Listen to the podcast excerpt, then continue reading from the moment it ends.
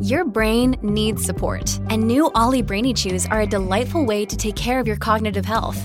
Made with scientifically backed ingredients like Thai ginger, L-theanine, and caffeine, Brainy Chews support healthy brain function and help you find your focus, stay chill, or get energized. Be kind to your mind and get these nootropic chews at ollie.com. That's O L L Y.com. These statements have not been evaluated by the Food and Drug Administration. This product is not intended to diagnose, treat, cure, or prevent any disease. Hello, everybody. Welcome back to another episode of The Casual Criminalist. As always, hello there. I'm your host, Simon Whistler here. One of my writers, in this case, Kevin. Thank you, Kevin, has written me a script. This one's rather, I mean, it won't exactly be bleeding edge news when you see this video because it takes us a bit of time to, you know, write, record, edit these videos. But uh, this one's about Nancy Cromit Brophy, who is Crampton Brophy, sorry, who's that woman who has been in the news recently because she wrote a book called How to Murder Your Husband and now she has been convicted of murdering her husband. And it's like, what have you done? you have broken the primary rule. Rule number one of the Casual Criminalist do not write down your crimes. We'll add to that, do not write a novel about your crimes. If you write at the beginning, you know, not based on a true story, it, people are still going to look at that book and be like, wait, but your husband was murdered. It's mad suspicious. Anyway, thank you, Kevin. I've never read this before. It's all brand new to me. Obviously, most of us are familiar with the case from the news articles, but let's just dive in, shall we?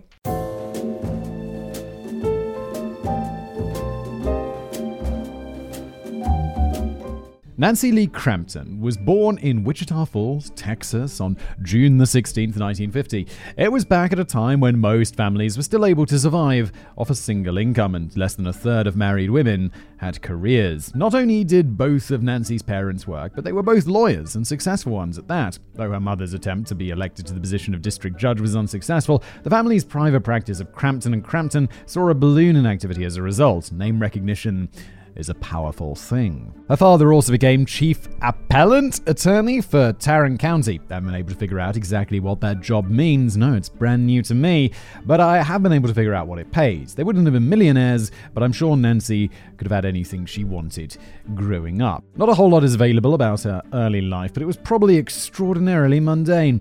I'm sure it was filled with sock hops and Sadie Hawkins dances and whatever else kids did in the 1950s. Yeah, I vaguely like Sadie Hawkins. There's a dance around that. I think I made a video about it once, like who is Sadie Hawkins, and I've subsequently completely forgotten. It seems to be a very American thing. No idea what a sock hop is. That sounds fun, Texans. Nancy graduated from the University of Houston with a degree in economics before going on to marry a police officer. Why their marriage failed isn't really known. What we do know is that Nancy said she would not let him keep his gun collection in the house, which is a bit ironic since she would later go on to purchase her very own Glock. It's a gun show. Uh oh. I wonder what she uses that Glock for. Spoiler alert! Murdering her husband! It's in the title! Wait, I don't know if she actually did use this Glock to do that. Anyway, she bought this gun for, you know, research. One of the, I feel like being a right. If you are like, if you're a, uh, like a drug kingpin and you want to like be Googling all about, um, you know, how to smuggle drugs, how to do all of that stuff, definitely also into your search history write about like um how to write a book, how to write a story. You know, just also like what is character research. Just throw in some other searches that make it look like you're uh, you're writing a book. Maybe write a few thousand words of a bad book, and then when they come for you, be like, "No, I was just doing research for this book, wasn't I? Come on now." One of her books also contained depictions of domestic abuse that are cited as being far too detailed to come from anything but personal experience. Well, that's obviously because you can read detailed accounts of uh, domestic violence. They're called police reports. That's pure speculation, and even if it's true, there's no telling who it would be about, but I figured I'd put it out there. Following her failed marriage, Nancy decided she wanted a fresh start, so in the early 1990s, she moved from Texas to Oregon. For everyone's sake, I'll mention that Oregon is directly above California. Thank you, Kevin. I've actually been to Oregon, and I'm still like. Uh...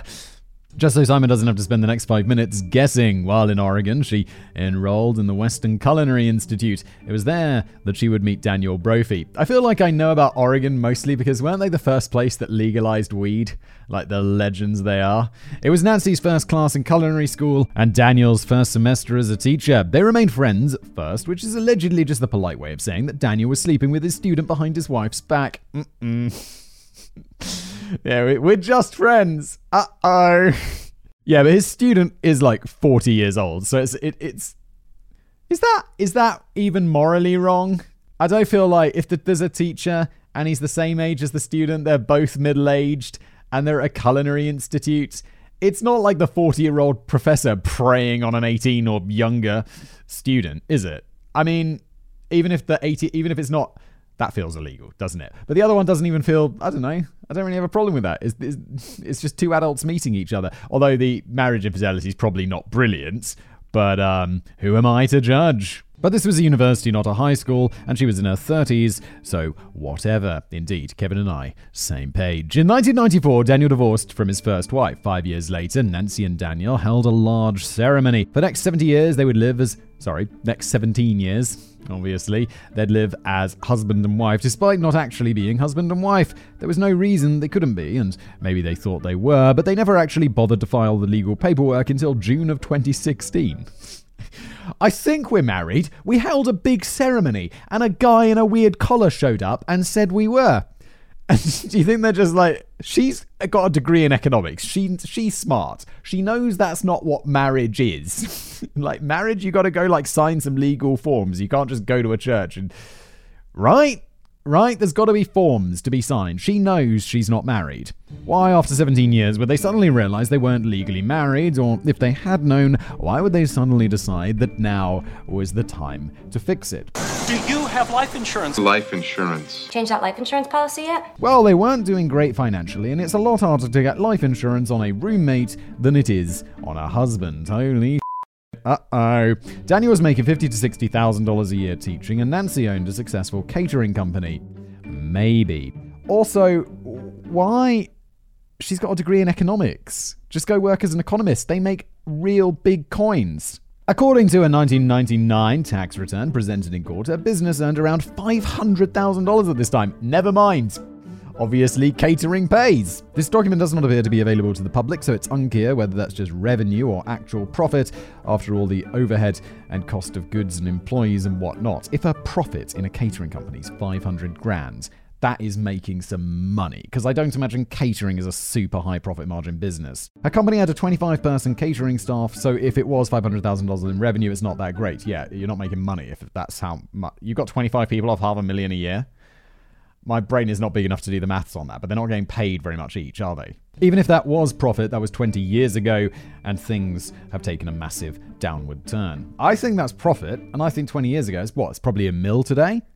That's a really good business. After 9 11, the local restaurant scene in Oregon took a massive hit. Why?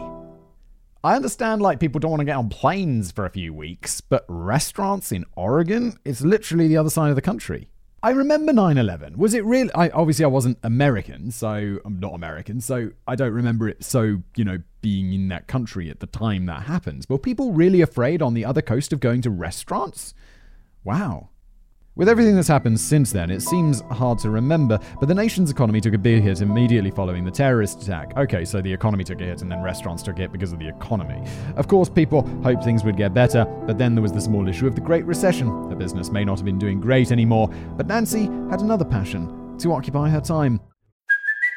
Hey, it's Kaley Cuoco for Priceline. Ready to go to your happy place for a happy price? Well, why didn't you say so? Just download the Priceline app right now and save up to 60% on hotels. So, whether it's Cousin Kevin's Kazoo concert in Kansas City, go Kevin, or Becky's Bachelorette Bash in Bermuda, you never have to miss a trip ever again. So, download the Priceline app today. Your savings are waiting.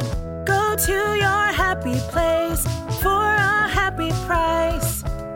Go to your happy price, Priceline. Just before we continue with today's episode of the podcast, let me tell you about today's fantastic sponsor. That would be Daily Harvest. Look, I don't know if you're as busy as I am. I feel like I finish a busy day at work and then I get home, and then it's a busy time at home with family. And uh, also, you got to add into that. You get home, and it's like, oh God, I got to cook. I got to cook for the family and I got to cook for myself. And sometimes that's two separate meals. Sometimes it's just one. But it's complicated and it's time consuming, and there's nothing worse coming home, looking at the empty fridge and being like, oh God, there's nothing in here. Are we having takeaway again? That doesn't sound very healthy. That sounds expensive. Fortunately, Daily Harvest make all of this easier. They deliver delicious harvest bowls, soups, flatbreads, snacks, smoothies, lattes, and more, all built on organic fruits and vegetables. They make delicious options for any time of the day, whether that's breakfast, lunch, dinner, snacks, even dessert. That's nice. I never do dessert. With Daily Harvest, you really can, which is nice because I'm always like, I'll just make the main course and then so I have pudding or dessert. Uh, chocolate. no, with Daily Harvest, healthy and tasty. New on the scene, by the way, they say here, delicious harvest bakes for the moments when you're looking for homemade feels without doing any of the work. That sounds good, doesn't it? They're ready to bake, veg packed dishes sizzling with gourmet level flavors that are big enough to share. You just don't want to. Yeah, that's fair. As always, like, you know, when you get like one of those family packs of crisps or something, and they're like, yeah, family packs, or just greedy bastard size. Avoid the takeout temptation and get Daily Harvest. Go to dailyharvest.com slash casual and get up to $40 off your first box. dailyharvest.com slash casual, up to $40 off your first box. Again, dailyharvest.com slash casual. And now back to the show. Award winning author Nancy Brophy Writing had always been a passion of Nancy's. Her first published work was an article in a pamphlet for the University of Houston, and perhaps it would have been better if it ended there. Most of her writing career was focused on non-fiction, particularly technical writing, but technical writing is boring as hell, so it's only a matter of time before she turned to fiction.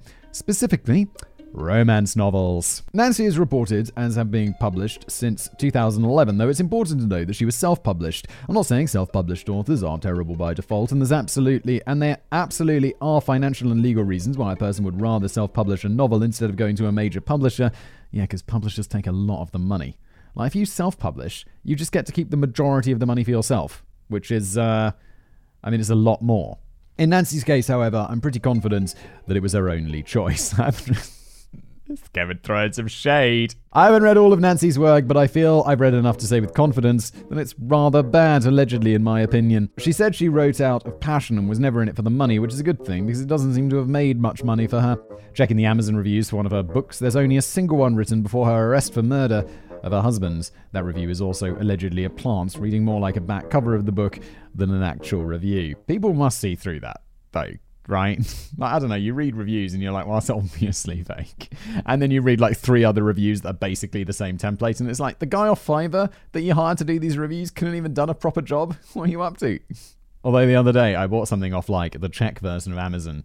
There's a website called Alza, and it advertises it as a three-in-one charger, desk charger. I'm like, sweet, because I wanted a little thing on my desk to charge my phone, to charge my watch, and to charge my headphones, all wirelessly. A three-in-one charger, and it arrives and it's like, says out of the box, three in one charger, watch charger not included. And I'm like, wait. so there's a little place for you to put the Apple Watch on the top of it, but it doesn't charge it. It's like got this little slot that you put your uh, purchased Apple Watch charger in.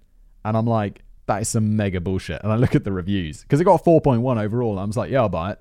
And then it's like some of the reviews are like, ah, yes, doesn't charge my watch. And I just left a review saying, Brilliant if you're after a two in one charger.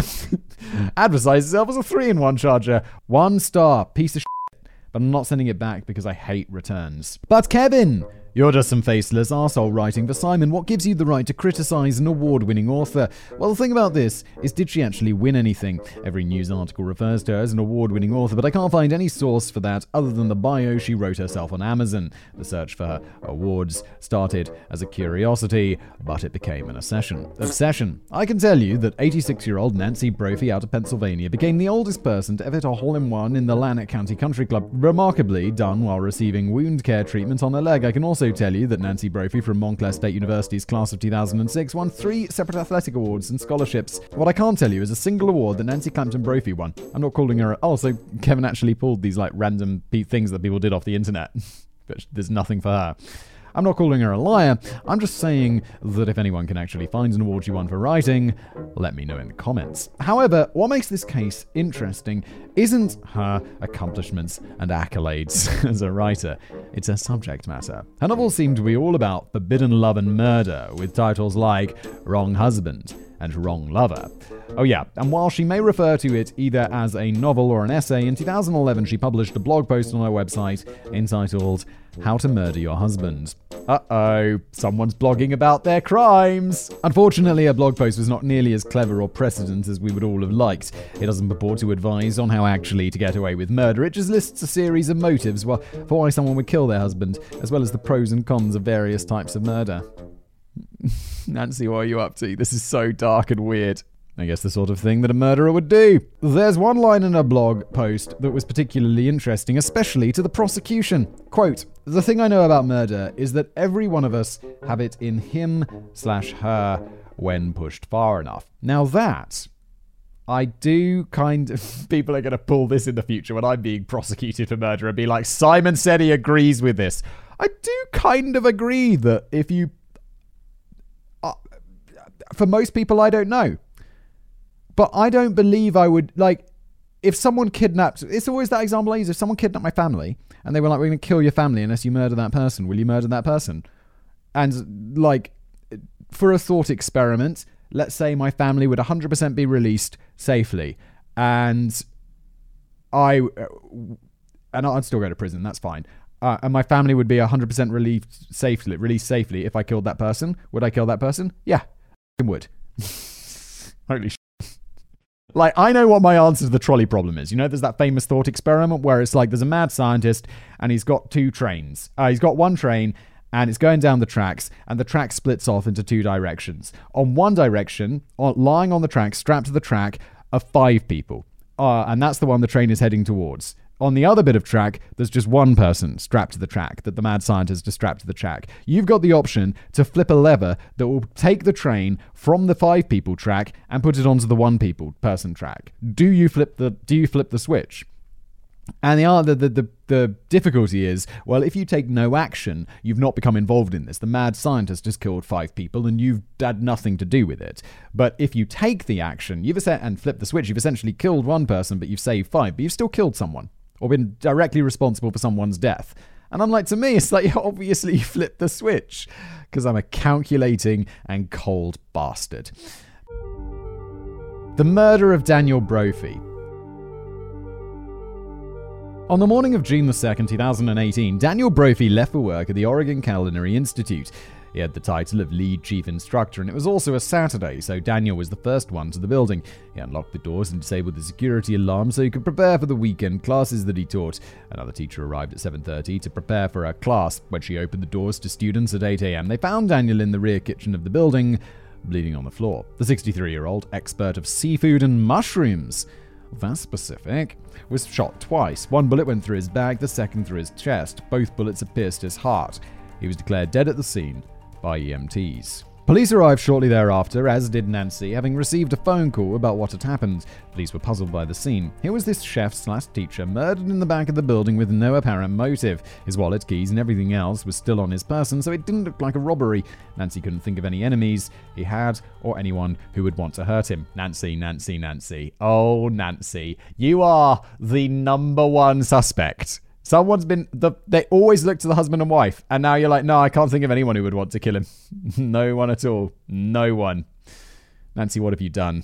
You're so guilty. The next evening, they had a candlelight vigil at the school for Daniel. He was a popular and well respected teacher, and his presence was going to be sorely missed. There's a picture of him here hugging a cockerel.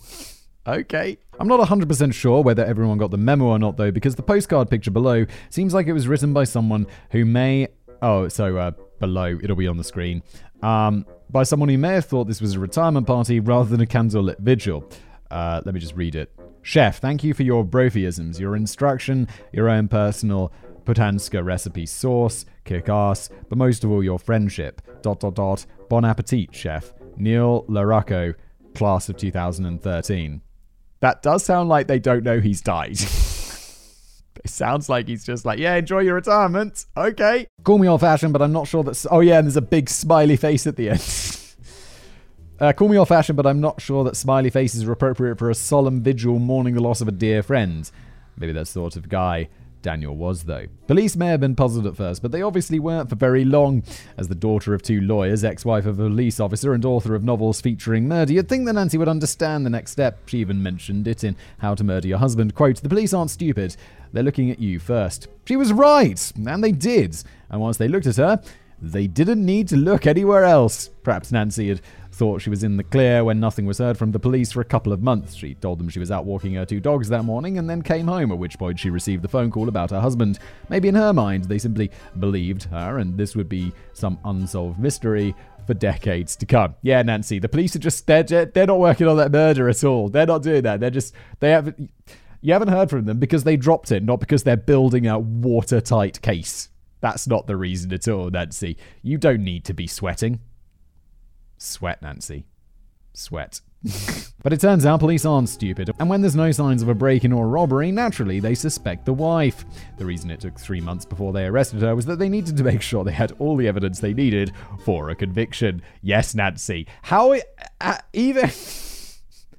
even I know this as a true crime podcast person, and you are the daughter of two lawyers, and you must have done lots of research for your books about murder. You literally wrote a blog post about how to murder someone. The trial. Never put anything in writing you will have to defend in court. This is a line Nancy wrote in Plotting Your Story Arc, a guidebook for fiction writers who can't afford something better. I know that we here at the Casual Criminalist always say not to write down your crimes, but this is a true, cr- pod- uh, true crime podcast, not a writing manual. The very statement feels like it would need to be defended because because what so-called fiction are you writing that you think will come up in court. However, despite having authored or more accurately blogged How to Murder Your Husband, she had much more to answer for than just the works of alleged fiction that she had written. In a book, The Wrong Husband, a woman is shipwrecked on a cruise, and her husband sends a group of mercenaries named Blackadder to make sure she shows up dead so he can collect her insurance worth millions. It's a very convoluted plot. Wait, so she's shipwrecked on a cruise that is one extraordinary thing. And then her husband sends mercenaries, extraordinary thing, called Blackadder. Really? Unfortunately for him, the mercenaries were about as effective as Mr. Bean, and unfortunately for Nancy, insurance money is the oldest trick in the book. Four days after her husband's murder, Nancy had contacted the police department. She requested a letter from them saying that she was not considered a suspect in the murder, so she could collect Daniel's $400,000 life insurance policy. Her plan must have been just to photocopy their letter because she would need more than one to claim four separate life insurance policies on her husband, which totaled nearly $1.4 million. Nancy, Nancy, Nancy, Nancy. He has four life insurance policies? That's extremely suspicious. So now motive is firmly established. The Brophies were not doing very well financially, and she stood to gain a lot of money from her husband's murder. In court, she testified that things were turning around for them and that it made no sense to murder him. She claimed she would be better off financially with Daniel alive rather than dead. Wait, he's making like 50, 60k a year and you're getting 1.4 million in insurance policies from him? No, Nancy, the maths doesn't add up. The thing is, we know both his salary and age, and there's no way he was going to be alive and working long enough to make another $1.4 million things also hadn't really turned around either. Nancy had left the catering industry to, due to the physical demands of it and was now selling life insurance. Daniel had his regular teaching job and was now teaching weekend classes and was also working a third job. The main change was that he had cashed in $35,000 of his retirement plan to pay down some of their credit card debt and lower their mortgage payments. It sounds like you're in financial trouble, doesn't it? All of this does not seem like things are turning around. Having focused mainly on the administrative side of the catering business, Nancy no doubt understood that this was just a band aid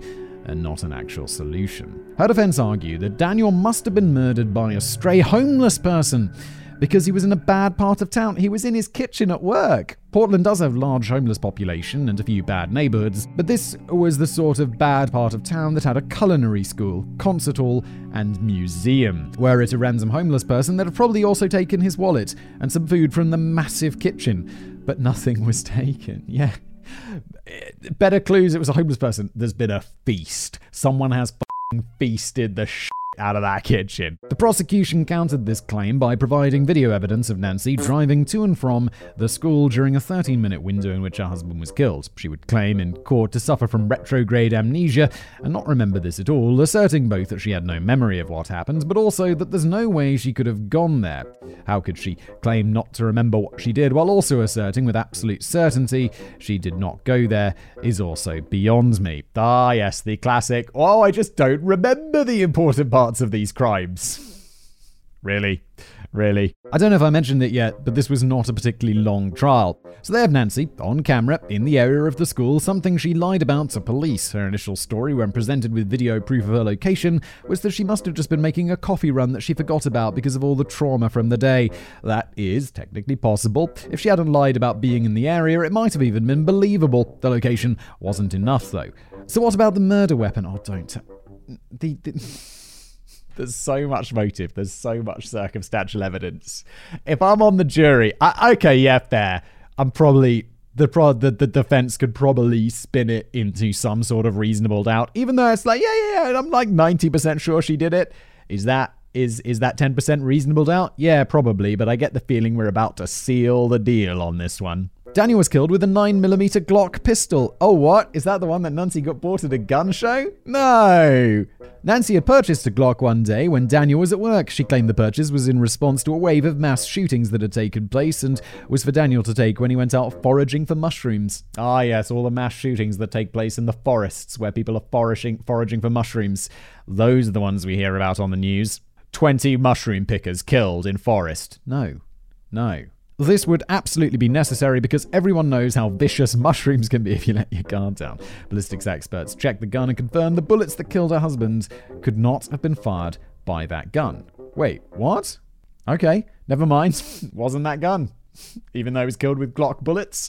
And uh, they're not from this gun, okay. I thought I misread that. So, what about that ghost gun kit that Nancy purchased back in 2017? It's probably not important. The full details aren't reported, but it most likely sounds like she purchased an 80% kit and was unable to figure out how to build it, as it would require some amount of machining. She claimed to have purchased it as a research project for a book about a woman who builds a gun piece to murder her husband, but she also claimed to be home at the time of the murder, so, well, you know. The theory is that Nancy swapped out the slide and barrel of the Glock with the ones from her kit, killed her husband, and then put the original pieces back on the gun. This should be a simple theory to test, except the slide and barrel mysteriously went missing. Well, at least Nancy obeyed one of the rules of the casual. I feel like I'm probably committing a crime here, like by encouraging this. I'm not encouraging this. I'm just saying, like, if you're in, if Nancy has murdered someone and there's a murder weapon, if the crime of disposing of the murder weapon is less than the crime of murder, which it is, well, you know what to do. Nancy, Nancy got this one right. I'd speculate they were stolen by ghosts, but that's for Simon's other channel, Decoding the Unknown. You should check it out. Oh, what is not speculation is that shortly before her husband's murder, Nancy went to a gun range to practice with her weapon. You know, for research. Another piece of evidence and fun little twist of irony is that when searching Daniel's cell phone, police found an article about how to get away with murder that he shared with his wife, presumably for her writing.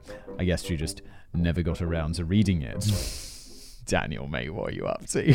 there may not have been a literal smoking gun, but there was a mountain of circumstantial evidence. That evidence didn't even include the How to Murder Your Husband piece, which the judge ruled inadmissible because it would be overly pre- prejudicial and confuse the issue. I feel like it's kind of appropriate, though, isn't it? Like, she murdered her husband. That's the crime she's accused of, and she wrote something about how to get away with murdering your husband.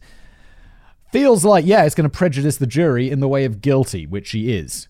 Guilty. Uh, it took the jury two days of deliberation, but Nancy Clampton Brophy was found guilty of the murder of her husband. Her sentencing hearing is still a few weeks away at the time of recording, and while Oregon does have the death penalty on the books, she's not getting the death penalty for this. I mean, yes, it's a, it's a, but it's a one-off murder of your husband. This isn't death penalty material. There is currently a moratorium on executions, with the last one having taken place over 20 years ago. Regardless of the sentence, considering that Nancy is already 71 years old, it's almost certain she'll spend the rest of her life in jail. At least, it will give her some more time to work on her prose. And this has been an episode of The Casual Criminalist. Thank you so much for watching. Bit of a short one today, dealing with something that was in the news recently. I thought it would be fun. I was reading about it and I'm like, hey, hey, I do a true crime show. This is perfect for that. Let's make it. Thank you, Kevin, for writing it. Thank you, Jen, for editing it. Thank you, me. for being my truly wonderful self. sarcasm, sarcasm. But I am wonderful. And if you find me wonderful as well, why not leave a review? Uh, Apple Podcasts, Spotify, wherever you go. It would be very, very welcome. And I'll see you next time. Seeking the truth never gets old. Introducing June's Journey, the free to play mobile game that will immerse you in a thrilling murder mystery. Join June Parker as she uncovers hidden objects and clues to solve her sister's death in a beautifully illustrated world set in the roaring 20s. With new chapters added every week, the excitement never ends. Download June's Journey now on your Android or iOS device or play on PC through Facebook Games.